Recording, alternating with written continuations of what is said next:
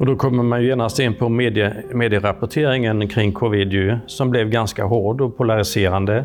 Det bildades olika läger i, i Sverige. Um, de som följde Anders Tegnell och tyckte att vi gör helt rätt och de som eh, ville sparka honom och tyckte att vi skulle stänga ner samhället. Det blir, de vetenskapliga fälten blev väldigt hårda mot varandra. Blev du förvånad över att det blev sån polarisering inom vetenskapen? Ja, alltså... Man kan säga om eh, man knyter an till sig själv som barn så har man ju ett behov som barn av att på något rimligt sätt veta vad som är sant och vad som är falskt, vad som är rätt och vad som är fel. Och att kunna lita på någon människas ord. Och när vetenskapliga, inom situationstecken kanske, strider dyker upp i, som jag brukar kalla det, Aftonbladet och Expressen eh, i summarisk och polariserad form så har jag en känsla av att det är någonting där som är samhälleligt som går förlorat. Alltså vetenskapliga strider som driver fram ny kunskap, motsättningar inom ett vetenskapligt samfund som driver fram ny kunskap är ju av stort värde. Men eh, vetenskapliga eh, motsättningar som döljer personliga konflikter och, och maktstrider av personlig karaktär eh, tror jag att eh, det offentliga sam samhället har, har väldigt lite glädje av att ta del utav. Det finns ju ett ansvar som alla människor som har någon offentlig position faktiskt har. Och jag tror att den här eh, pandemin var eh, på många sätt skrämmande också baserat på att det var väldigt svårt att fullt ut avgöra vad som var ett uttryck för eh, trovärdig vetenskaplighet och vad som inte var det. Så, så uppfattade jag det. Och det, det tror jag var eh, orosskapande av skilda slag. Det tror jag.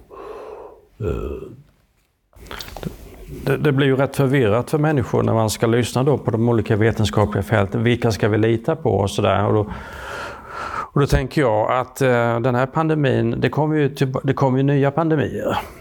Det är ju bara inte, det är inte frågan om, utan det är ju när. Och eh, tror du att vi kommer vara klokare inför nästa pandemi eller kommer vi bete oss på samma sätt? Att, att det blir de här hårda motsättningarna vetenskapligt?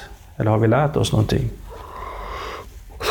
människor generellt sett lär sig i allmänhet väldigt lite av historien. Det är väldigt mycket som tyder på att eh, vi har en god förmåga att bortse ifrån eh, historiska erfarenheter. Eh, utan att nämna någonting så, så vet vi nog det, att det är på det sättet. Jag upplever att eh, det finns någonting, jag vet inte hur det har gått till, men det finns något okontrollerbart i tiden. Eh, där eh, väldigt starka affekter plötsligt får fäste via den yttre världen och senare glöms bort. Låt mig ta ett, ett väldigt konstigt exempel, men ändå ett exempel jag minns eh, när eh, Ryssland invaderade Ukraina. Och jag eh, satt där på Erik Dahlbergsgatan i Göteborg som vanligt och lät människor komma till mig Och det var väldigt många människor som var djupt skakade. Och, och till och med, och det var alltså helt, helt vanliga och kloka människor, läkare, psykologer, forskare och den typ av människor som brukar komma till mig. Och eh, de hade eh, väldiga tankar om eh, vad det här kriget skulle kunna leda till och de själva skulle inrätta sitt liv baserat på detta krigsutbrott. Och idag kan man säga, när kriget fortgår, så är det ingen människa som pratar om det längre. Inte en enda människa. Det är borta. Det är som om det inte fanns något krig längre. Utan eh, nu fäster vi vid någonting annat. Och, och det lilla, jag har inte hunnit träffa så många som dess, men det är uppenbart att eh, det som sker i Främre Orienten, i Israel och i Gaza eh, får en liknande funktion. Och jag tror att det finns någonting med den omedelbara reaktionen i förhållande till någonting som får prioritet massmedialt. Där väldigt många av oss fäster starka affekter, konflikter och ackumulerade behov. Och därför tror jag inte att vi har lärt oss så mycket. Jag, jag, frågade dig när jag intervjuade dig för två år sedan om hur vi kommer se på pandemin efter, efter ett antal år när den är borta. Och då tror du att ja, det, det där kommer vi ha glömt bort. Vi, vi, du, du sa det, jag frågade dig om fem år, ja, att det där kommer vi inte komma ihåg knappt någonting av det. Du menar då att det är de andra katastroferna, de andra olyckorna då som, som eh, tar över på något sätt som vi har ju den ena katastrofen efter den andra. Ja. Hur ska vi orka med det på ett mänskligt plan, att klara av uh, utsätta oss för detta? Mm. Kan psykologin och psykoanalysen hjälpa oss på något sätt? Nej, det tror jag inte. Uh, det tror jag inte. Uh, det är ju st stora frågor, men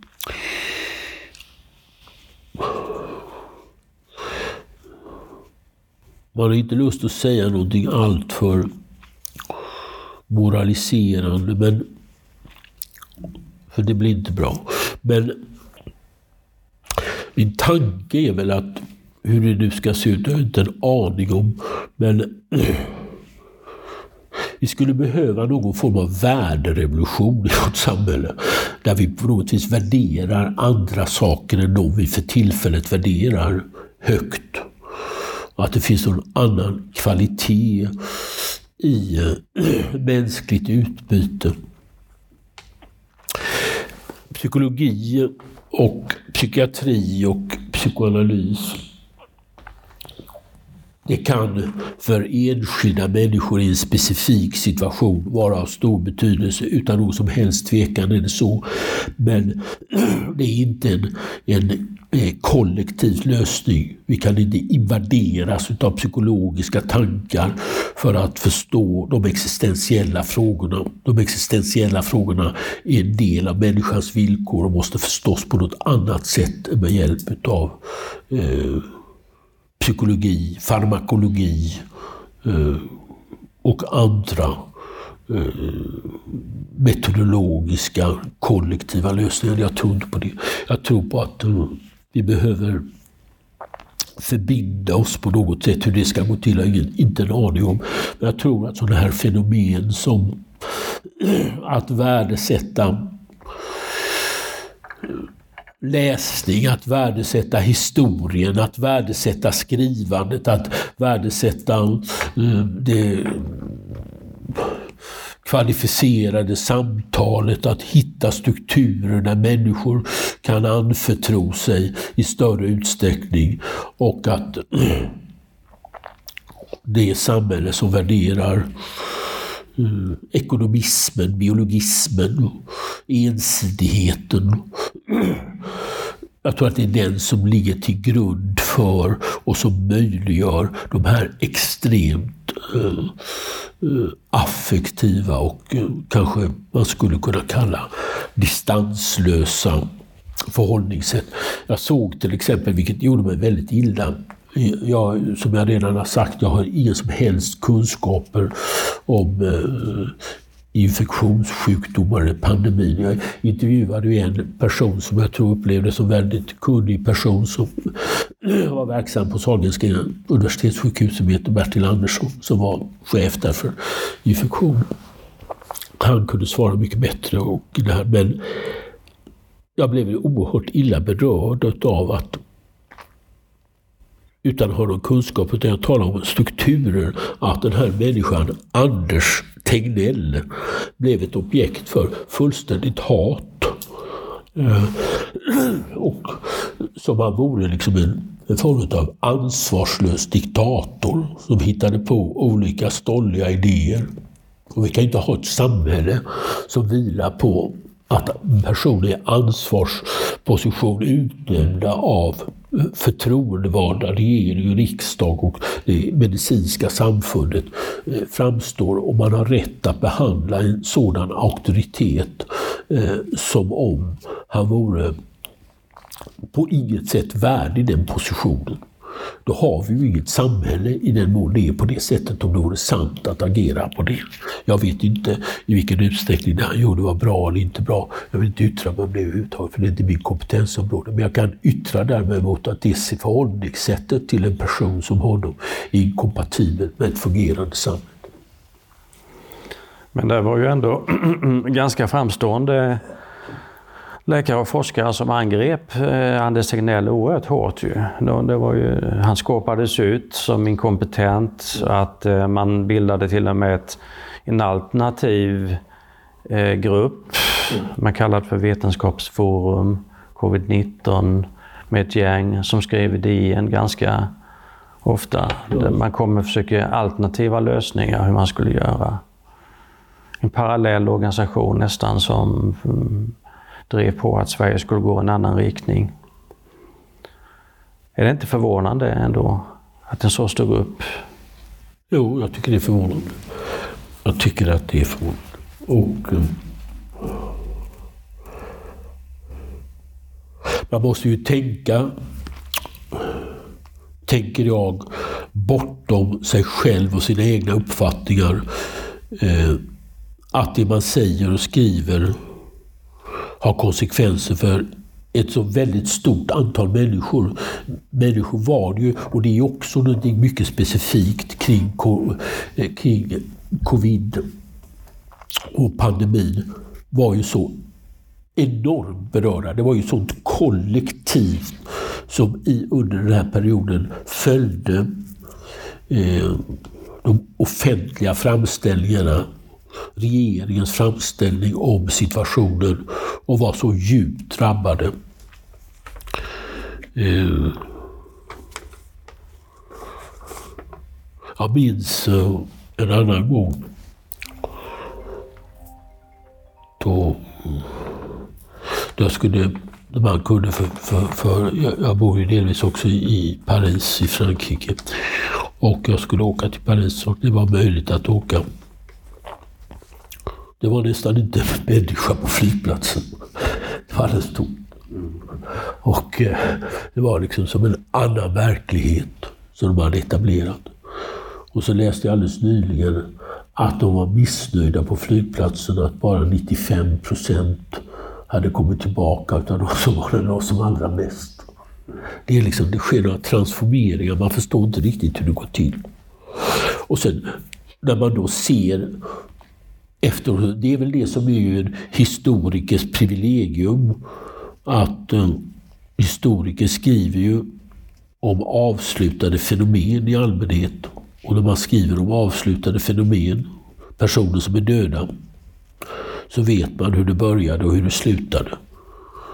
Och eh, de här affektutlevelserna, de vilar ju på att man egentligen inte vet, utan man spekulerar eh, och drabbas av siffror som i efterhand får en annan innebörd. Vad jag förstår eh, så var den politik som Sverige förde under pandemin inte så mycket sämre än något annat europeiskt land. Men det tror jag inte att de som har levt ut de starkaste affekterna mot den offentliga politiken, att de är bekymrade om idag. Det fanns ett behov att leva ut det. Mm. Vi tar ju som exempel då, du sa Frankrike, Spanien, Italien hade ju extrema nedstängningar och stängde skolorna. Vilket fick sen eh, mycket svåra effekter för de barnen som inte kunde gå i skolan sen. Man kastades tillbaka lång tid när det gäller sämre hälsa. Och där klarade ju sig Sverige på ett eh, bättre sätt ju. Men det såg man kanske inte då, utan då var det ju att man ville stänga så mycket som möjligt. Men ibland, man talar ju ibland om Sverige och svenskarna som ett eh, fredsskadat folk som inte upplevt så mycket krig och pandemier tidigare. Eller vi har ju klarat oss liksom och då blir ju pandemin ganska brutalt när man eh, kastas in i detta. Vi är inte vana att, att eh, med sådana här saker då. Tror du att vi var sämre rustade än andra europeiska länder med tanke på vår historia? Mm.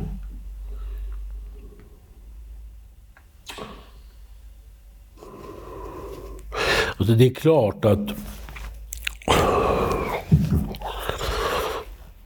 och om man tar Frankrike som jag känner till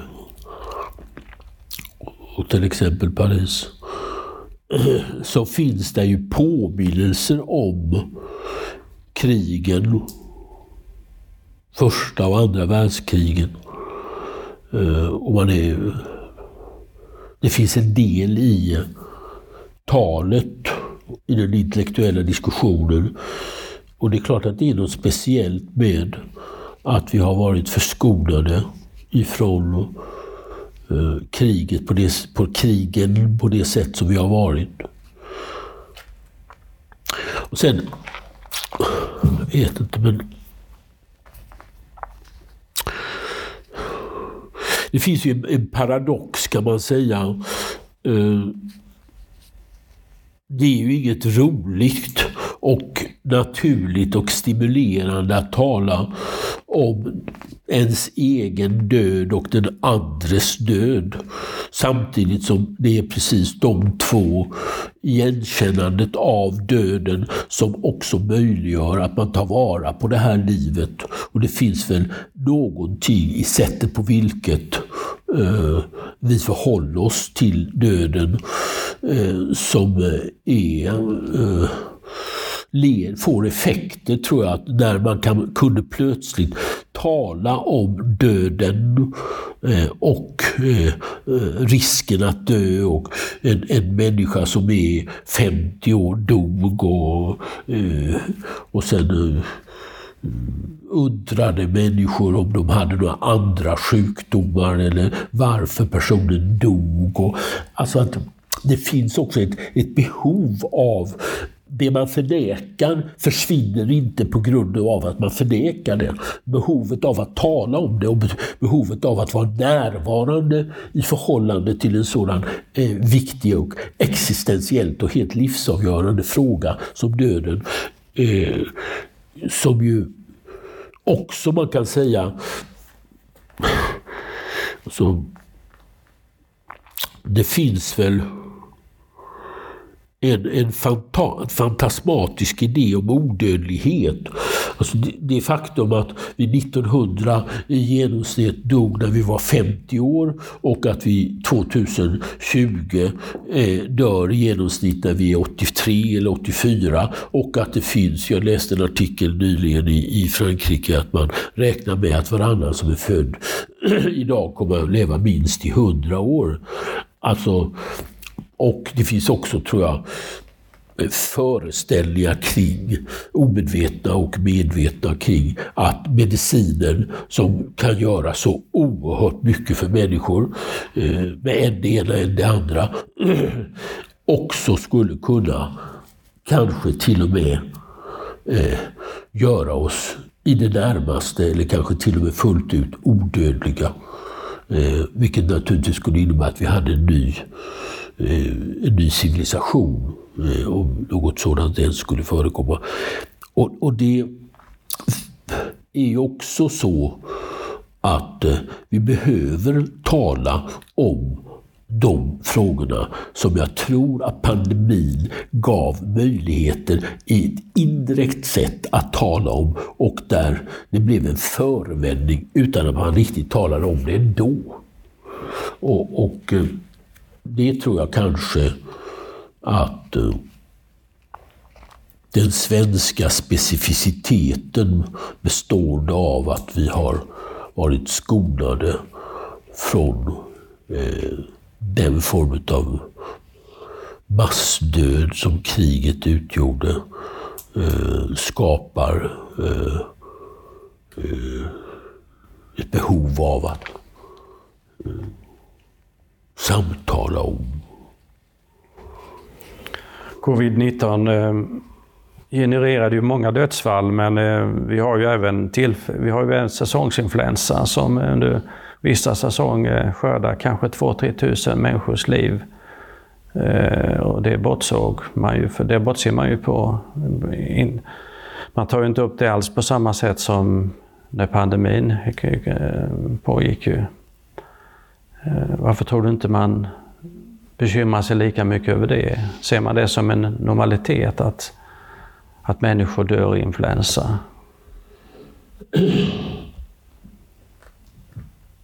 Alltså,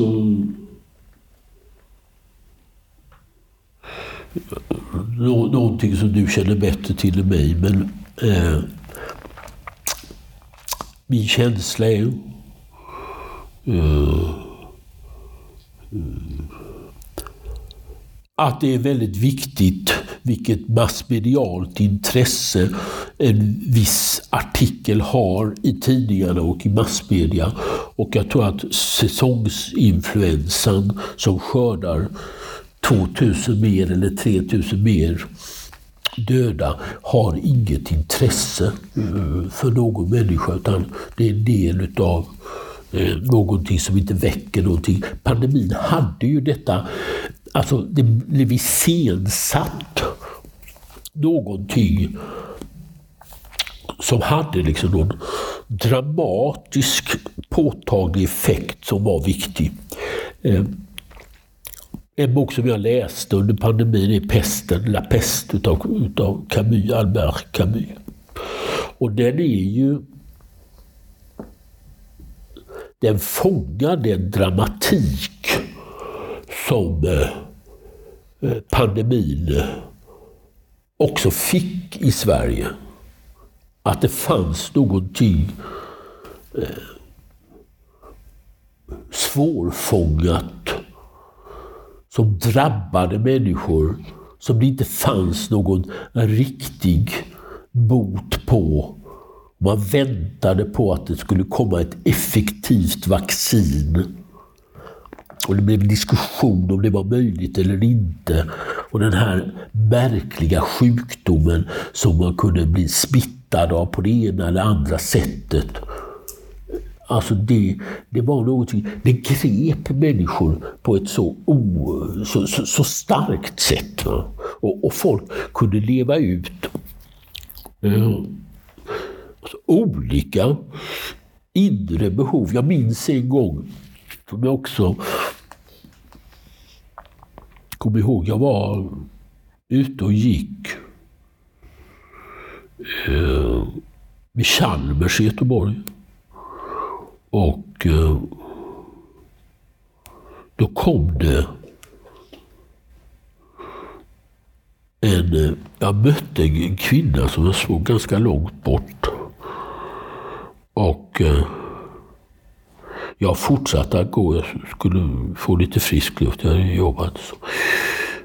Och eh, när vi närmade oss varandra så gick hon över gatan på, alltså, genom Chalmersbron på andra sidan trottoaren. Och så tittade hon på mig och så sa hon usch. Eh, och eh, alltså jag tror att hon ville på något vis att jag skulle försvinna. Så att eh, hon fick området för sig själv. Och att det var mitt, liksom, att jag var på något vis oansvarig som gick på trottoaren. Och att jag hade någon avsikt att skada henne eller smitta henne. Och att man kan leva ut sådana idéer i yttervärlden med hjälp av eh, det som står i tidningarna om pandemin. Det är också liksom någon form av psykodrama som utspelade sig för människor. Jag minns också en annan person eh, som blev... Hon hade, hon hade en egenskap och det är att hon hostar. Hon har någon, någon form av benägenhet att hosta. Och hon blev, kan man säga, fullständigt liksom, eh, hatad var hon än fann för att hon hostade. För detta tolkades som eh, att hon var bärare av eh, Eh, pandemin, vilket inte var sant. Alltså. Det var, hennes hosta var inte knuten till, till pandemin, men det tolkades på det sättet och enskilda människor gav sig själva rätten att uttrycka det här, den här starka negativiteten mot en främmande person. Alltså det, jag, jag, tror att det fanns en iscensättning som möjliggjorde något, att något inre drama fick en, en scen att utspela sig tack vare de föreställningar som fanns kring pandemin. Om vi ska nämna någonting om post-covid det måste man göra också. Och där, där finns ju ett antal människor som, som inte har kommit tillbaka efter sjukdomen som eh, beskriver detta, eh, hur livet har förändrats totalt. Ju. Eh, och hur många det är, det, det, det vet vi ju inte. Va? Men eh, då, man måste ändå nämna det här med kultursjukdom. Eh, Karin Johannesson har ju skrivit mycket om detta kring de så kallade kultursjukdomarna som vi har haft. Vi har ju amalgamsjukan, el och bildskärmssjuka, fibromyalgi till viss del. Man kommer in på ME och sånt där. Vad tror du? Kommer det landa ner en massa människor i postcovids där vi kan beteckna dem som att det är en kultursjukdom eller hur ska man se på det? Ja, alltså... jag, jag brukar i, i mitt förhållningssätt... Jag är generellt sett väldigt positiv till läkare. Jag har alltid tyckt om läkare och tycker att det är bra människor att samarbeta med och jag har samarbetat med läkare under många decennier och har tyckt om att göra det. Jag har inte bara samarbetat med läkare, men jag har gjort det också med dem. Eh, också som historiker och psykoanalytiker. Och jag brukar säga till människor som har oklara sjukdomar, eh, sök upp en läkare som ni litar på och som har kunskaper eh, och försök att bli botad och hjälpt eh, vad det är som mediciner kan erbjuda er. Och om det inte hjälper, om det inte finns någon bot, eller, då måste man ju försöka förstå de här sjukdomarna på något annat sätt. Jag såg idag att 25 procent av de som arbetar i Sverige har stresssjukdomar på grund av arbetet. Ja, vad ska man säga om det? Eh, jag tror att man skulle vara så eh, fräck som att anlägga ett psykoanalytiskt perspektiv.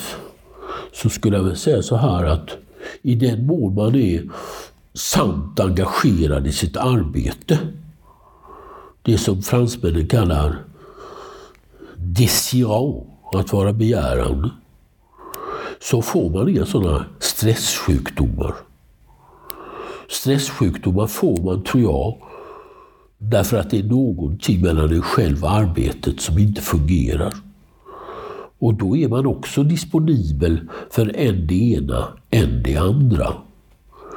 Eh, och det kommer finnas eh, eh, vissa människor som kommer vara evigt sjuka Eh, med någon allergi eller någon muskelsjukdom eller någon smärtsjukdom eller någon annan sådan sjukdom som vare sig läkeriet eller psykologin eller Gud kan göra någonting åt. Utan de är där i sin sjukdom och kommer vara i sin sjukdom.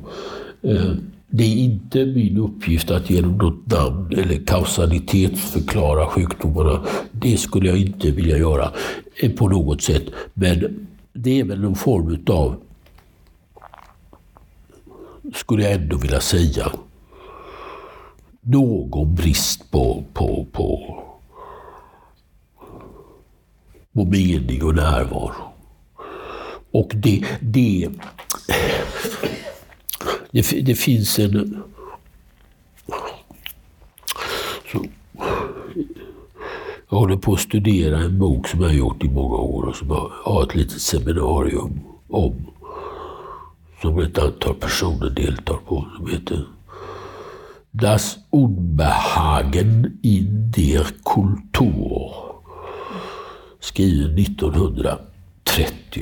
Den skrevs sommaren 1929 men publicerades 1930 i januari. Och eh, i den boken kan man väl säga att, som översattes 1932 utav Sven Stolpe och gavs ut på Spektrums förlag och sedermera Bonniers. Och han fann den här osannolika titeln som fortfarande finns kvar. Vi vantrivas i kulturen.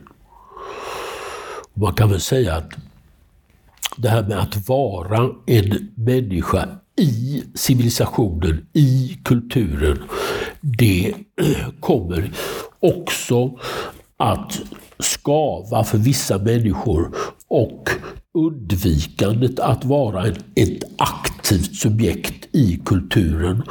Eh, ett sätt att benämna det undvikandet är olika sjukdomar som inte eh, läkaren med stort L hittar någon medicinsk eller biologisk förklaring till, men personen insisterar på att det faktiskt är eh, smärtsamt, plågsamt och att man känner sig mycket sjuk.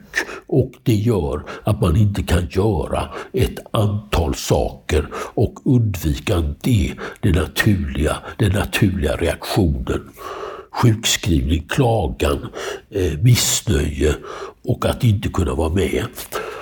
Den typen av reaktioner och den typ av sjukdom tror jag tillhör eh, eh, människans villkor och de villkor som kulturen erbjuder. Det är de villkor som samhället erbjuder. Eh, och det är svårt att eh, tänka sig att vi inte kommer ha så kallade kultursjukdomar. Det, det. Människorna söker sig ju till eh, sjukvården, till eh, allmänläkaren eller till specialistvården eller till psykiatrin med de här åkommorna men eh, man kanske inte kommer vidare där. Liksom. Det finns ingen präst att gå till längre kanske för många som kanske skulle behöva någon annan som, att prata med. Det blir sjukvården som får ta hand om de här. Är det, är det hur ska man hantera det?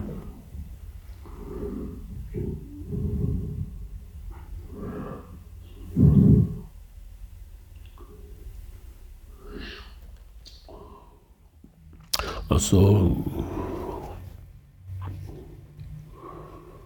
alltså jag, jag tror ju, det, det här är väl någonting som inte kanske Jag vet inte. Är så...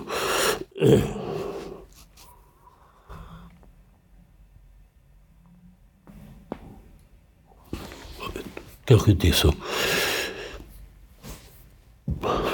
rimligt att säga, men jag säger det ändå. Alltså, jag, jag tror att det finns någon form av behov av, intellektuellt behov av att etablera någon distinktion mellan de existentiella frågornas eh, psykologiska effekter som icke tillhörande sjukvården och sjukdomarna å ena sidan och å andra sidan de man kan identifiera som påtagliga sjukdomar. Eh, det är inget konstigt att en människa Eh, som kommer att prövas. Vi människor kommer att prövas. Och vi prövas i olika åldrar. Vi prövas när vi börjar skolan, vi prövas när vi eh, kommer in i puberteten, vi prövas när vi tar studenten, vi prövas på universitetet, vi prövas i arbetslivet, vi prövas när vi gifter oss, vi prövar oss när vi blir föräldrar, vi prövas när barnen flyttar ifrån oss, vi prövas när vi ska gå ifrån arbetslivet, vi prövas eh, när vi närmar oss slutet på våra liv liv. Vi prövas när människor som vi älskar försvinner bort ifrån oss eh, på, utav olika skäl. Alltså själva prövningen utav de existentiella villkoren är inskriven i människans existens och kan inte vara annorlunda. Även den mest privilegierade människan kommer att utsättas för besvikelse och kommer att utsättas för prövningar. I den strukturen finns det ett absolut behov av att ha några människor att anförtro sig till, några människor som kan lyssna till en, några människor som kan höra vad man har att säga.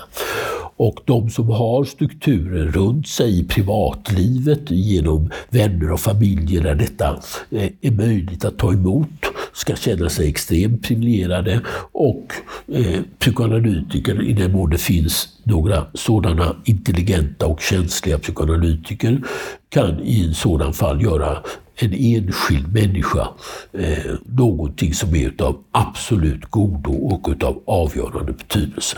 Problemet med psykoanalys är att det är för få människor som både själva är intresserade av på det sättet att rikta sig till en annan person och det finns för, kanske för få psykoanalytiker som är starkt motiverade att eh, vara närvarande på det sättet i det engagerande och många gånger krävande arbetet.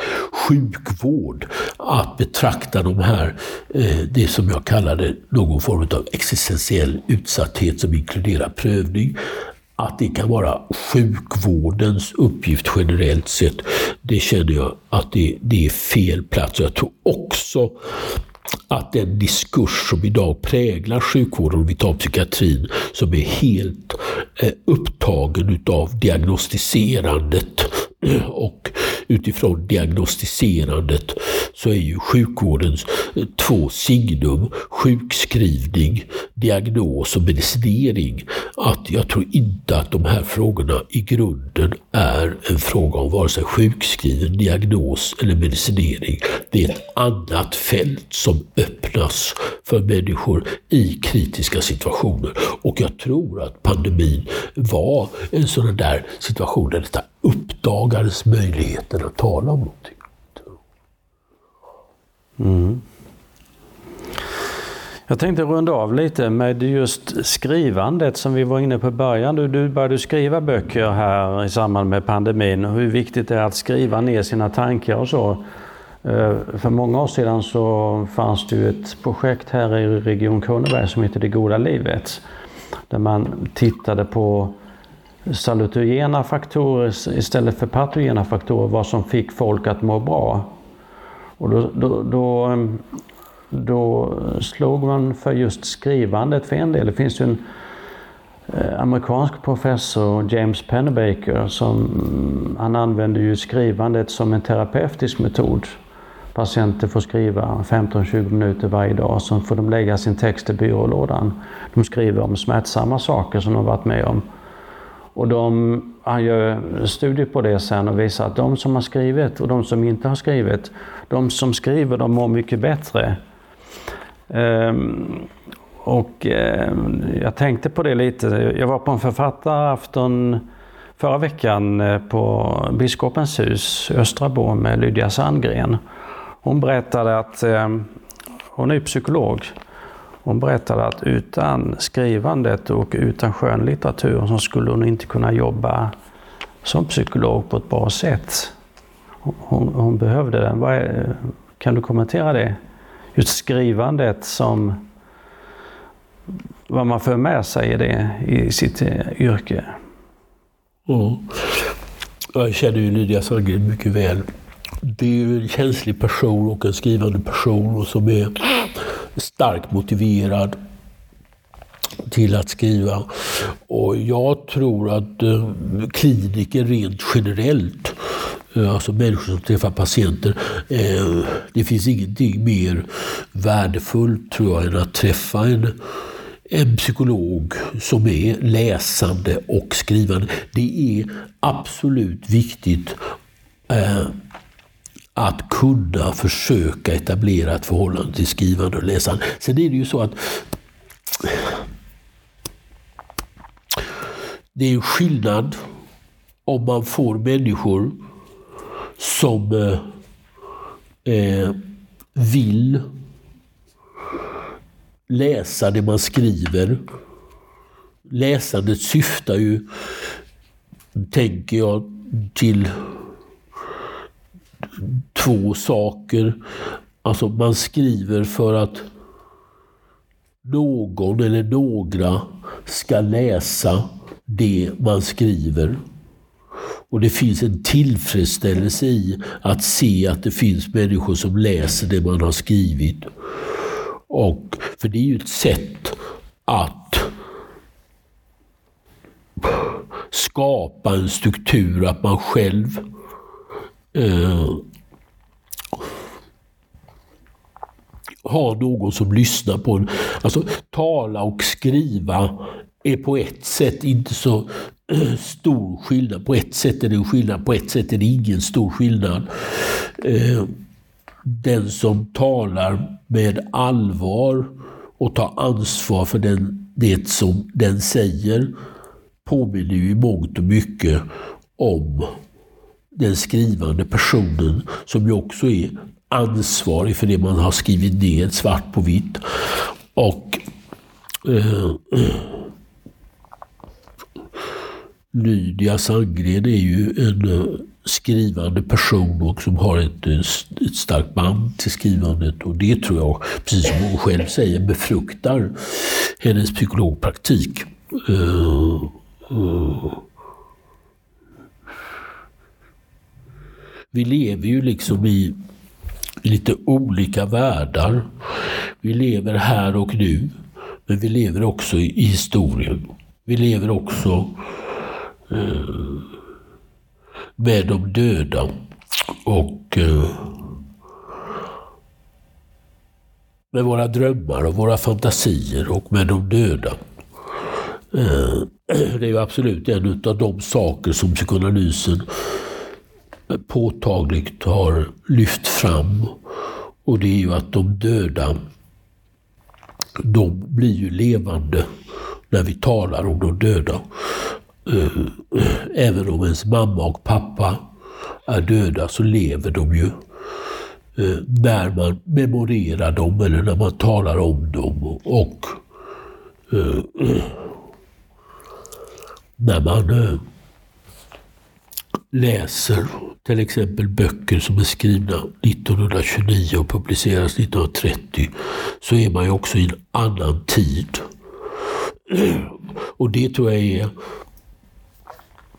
helt nödvändigt om man ska kunna leva här och nu. Att också vara i en annan tid än den här tiden.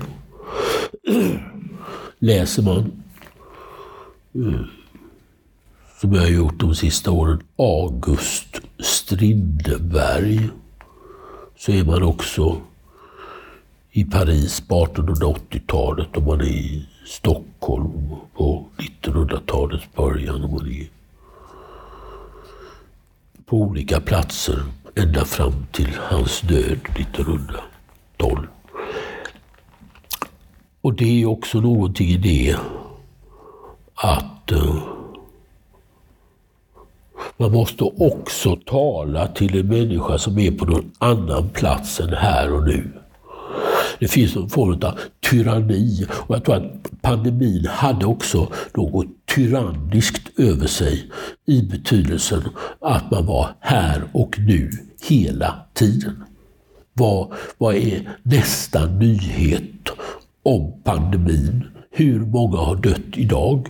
Hur många kommer dö imorgon? Hur många har dött sammanlagt? Hur ser det ut? Alltså det är någon form av upptagenhet av nuet som eh, å ena sidan tjänar som någon form av dramatologi. Å andra sidan finns det ett behov av eh, att vara någon annanstans, på någon annan plats, någon annan tid och på någon annan plats. Och i det finns det någon form av frihet. Och läsandet, läsandet, läsandet är, är skulle jag vilja säga, minst lika viktigt uh, som skrivande. Det går inte att skriva om man inte läser. Alltså det, det är också väldigt viktigt att komma ihåg. Alltså detta skrivandet bestående av fritt tyckande utan Eh, djupsinnig och krävande reflektion utan att bearbeta andra människors tankar i frågor som själv är upptagen. Det blir också någon form av nuets tyranni. Det är viktigt att förstå hur väldigt många människor det är som har eh, i historien eh, gjort sitt yttersta för att skriva någonting som har ett historiskt värde. Till exempel en bok som jag sysslar med en del och talat om i lite olika sammanhang är Ensam utav August Strindberg. En liten kort roman. Eh, att ta del av den eh, gör en betydligt mindre ensam än att eh, lära sig olika psykologiska tekniker för att bli av med ensamhet. Till exempel. Så därför tror jag på, på Lydia Sandgren. Eh, du Per Magnus, du skrev nyligen en krönika kring kriminaliteten i samhället nu, att den tar sig andra uttryck. Det går väldigt långt ner i åldrarna bland annat. Eh, och vi har svårt att se vad är det som har gjort att det nästan har exploderat. Det är så mycket som händer även på hemmaplan nu. Jag funderar på hur stora paralleller tänker du att det finns mellan eh, det vi upplevde, det vi kände under corona. Eh, även det här att de som borde vara auktoriteter inom olika områden, de hade inga svar. Eh, vi gick i vårt vardagsliv utan att veta vi själva kunde bli drabbade när som helst. Tror du att det finns samband däremellan, att den osäkerheten, otryggheten har skapat någon typ av revolt? Mm. Det är en intressant tanke. Jag har inte tänkt på den så men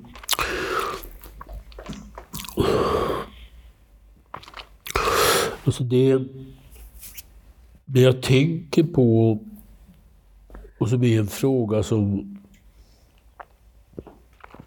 är viktig för alla människor och inte minst för barn. Det är ju tanken på att det finns människor man kan lita på och att det finns kunskap som är bärande och som är någon form av förankring för människor. Och i den mån man inte etablerar ett sådant förhållande till någon eller några så är man i någon form av kaotisk situation. Det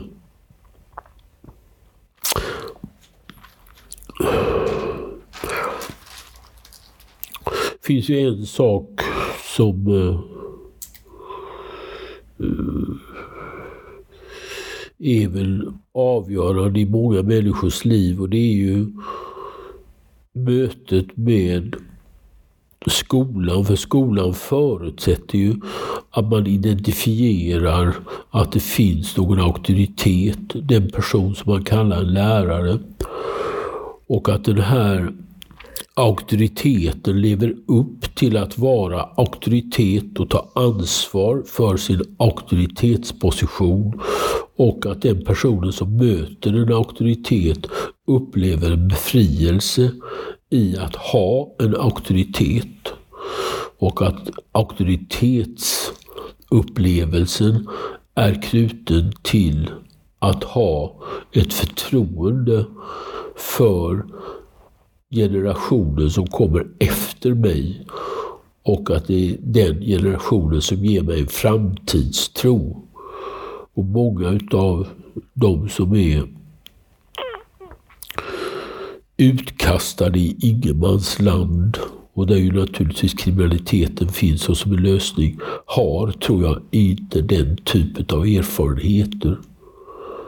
Uh, eller alternativt har skapat andra eh, inkompatibla auktoritetsstrukturer.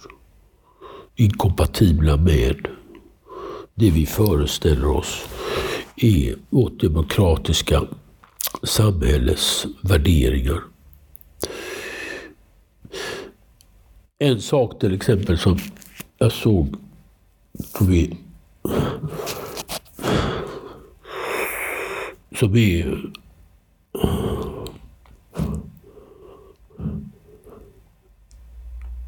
som är lite vid sidan om det här som du pratar om, men som ändå är knuten till det.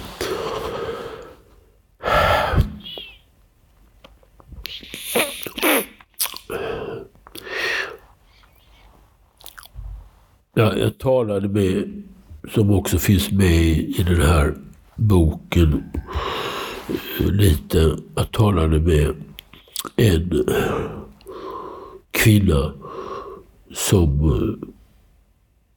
jag har ett samtal med i Paris. Vi är med i, i en och lärdomssällskap där som heter Art Dogmatica.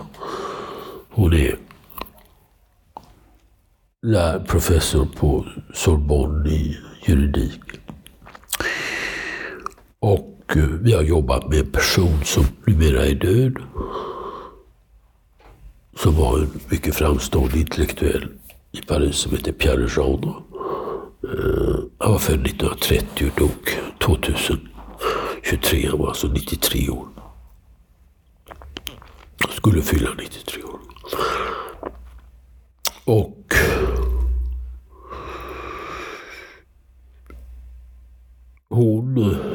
som är en, en känslig och begåvad person.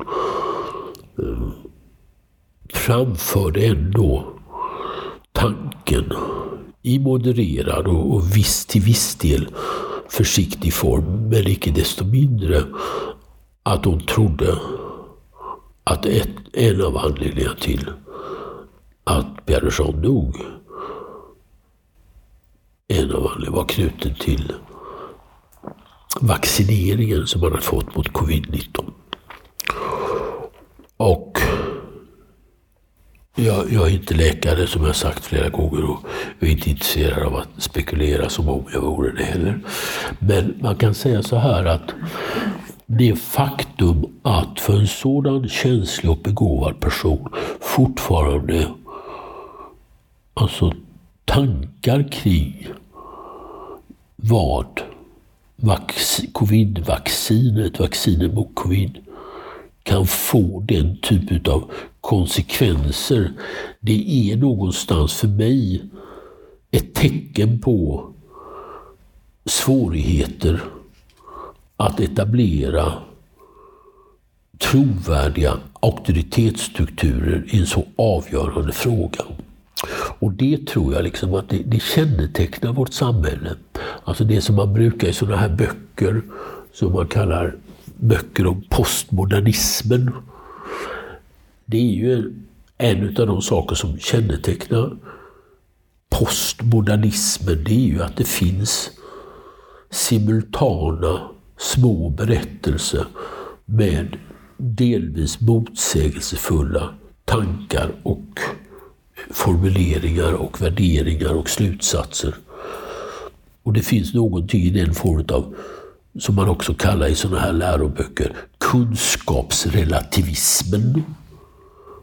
Att det, är, det finns en inre motstånd mot att identifiera skillnaden mellan sant och falskt på ett sätt som jag tror i vissa sammanhang blir för många människor förvirrande och som skapar stora eh, svårigheter och också svårigheter att hitta någon form av fungerande gemenskap mellan människor.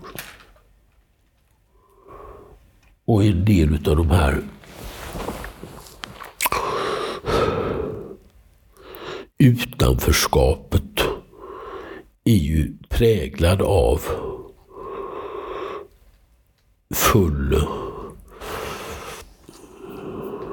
misskännande utav det allmänna och det gemensamma. Och det är absolut ett annat sånt där avgörande samhälleligt och politiskt problem. Att vi måste hitta något annat sätt att lösa de svårigheter vi har än att peka på exkludering och peka på att, som jag också skrev en krönika om för inte så länge sedan, om att uppmana människor att åka härifrån. att, att liksom på något vis etablera enhetlighet genom att förstärka de exkluderande momenten och eh, kapitulera inför möjligheten att olikhet kan också leda till någon form av gemenskap, referens som vi också delar. Och det upplever jag som en, en angelägen och mycket svårlöst problematik. Det är som om... Det är också en annan sak som jag är djupt störd av. Och det är att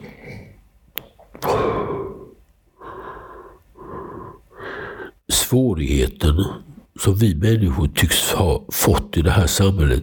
Att säga att jag vet inte, jag kan inte, jag har inte tillräckligt mycket kunskaper för att yttra mig i frågan.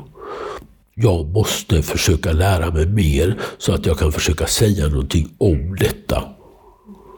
Alltså hela det, hela det fältet är liksom satt ur spel och kvar är fritt tyckande som jämställs med kunskap och jämställs med sanning. Och det är också någonting i det som är katastrofalt.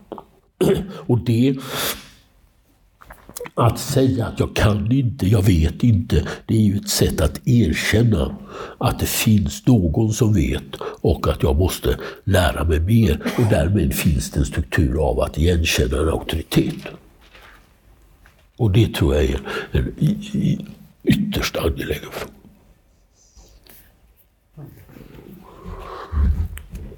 Psykologer hade till exempel eh, en helt eh,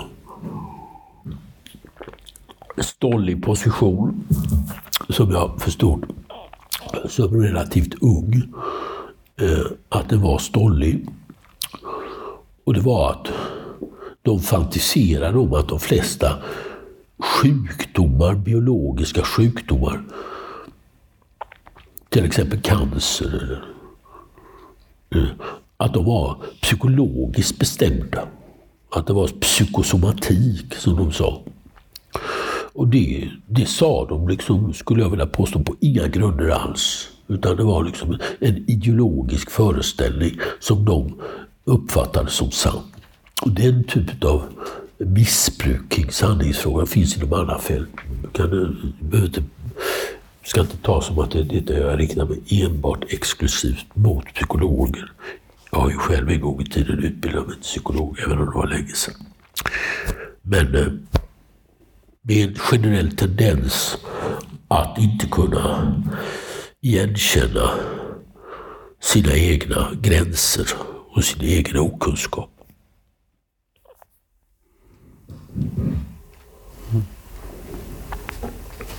En sista fråga. Ja. Jag begär inte att du utreder det, men det du säger om postmodernismen, är den en grund för kunskapsrelativism? Absolut. Jag ska säga en tanke. Jag uppfattar ett en av de mest eh, avgörande tecken på mänsklig mognad är att man vågar särskilja det som man vet ifrån det man inte vet. Och att inte skämmas över att man inte vet. Och att inte uppleva det faktum att jag inte vet exkluderar inte att det är någonting annat jag vet. Jag tror att en del utav eh, kunskapsrelativismen eh, som man väl kan datera till, om man nu vill det historiskt, kring man kan göra lite olika, men säg att man daterar det till 1965. Någonting i den storleksordningen. Och som kommer då efter och sen kommer 68 och sen kommer eh, teoretiska framställningar utav eh, postmodernismen och eh, la, condition, eh, la condition moderne. Eh, eh, eh utav Lyotard, eh, eh, som är ju en viktig bok, men den tycks ju senare då på slutet av 70-talet. Men den är också ett resultat av att, om jag uttrycker mig så, att auktoritetsstrukturer blev sterila och auktoritära. Att istället för att anta eh, auktoritetens ansvar och också ödmjukhet inför de stora frågor som vi vet fortfarande så lite om, så blev det entydiga, auktoritära och tvärsäkra svar. Och i kölvattnet av det så kommer ju denna eh, alldeles osannolika revolt eh, runt 68 Eh, och som ju till exempel, jag, jag har skrivit någon text om det, som i Paris. Det var ju fullständigt omkullkastande av hela universitetssystemet i Paris eh, kring auktoritetsfrågan. Och där man förknippade auktoritet och förtryckare som identiska kategorier. Eh, och i kölvattnet till det så kommer då föreställningen som ju i förlängningen hamnar i att var och en, det finns för övrigt ett psykoterapiinstitut i Göteborg eh, som säger var och en har sanningen. Alltså att sanningen inte är någonting utanför en själv. Och utifrån det kommer då en absolut kunskapsrelativism. Och i det dör vi människor. Det blir också i förlängning meningslöst både att skriva, att läsa och att försöka förstå världen. Och den härstammar tror jag ifrån en tidigare period utav eh, en form utav eh, bristande öppenhet. Och idag står vi inför en situation, eh, så enligt mitt förmenande, som består i att försöka bevara någon form av eh, kvalificerad diskussion kring sanning utan att förvalta det till auktoritära strukturer med entydighet kring vad som är sant och inte sant. Men inte heller förfalla till den här formen av subjektivitet, kunskapsrelativism och eh, form av oförmåga att eh, Man ska först läsa, arbeta och studera och sen försöka se om man har någonting att säga. Och har man inte det ska man avstå ifrån. Tack för Magnus och Jan. Tack.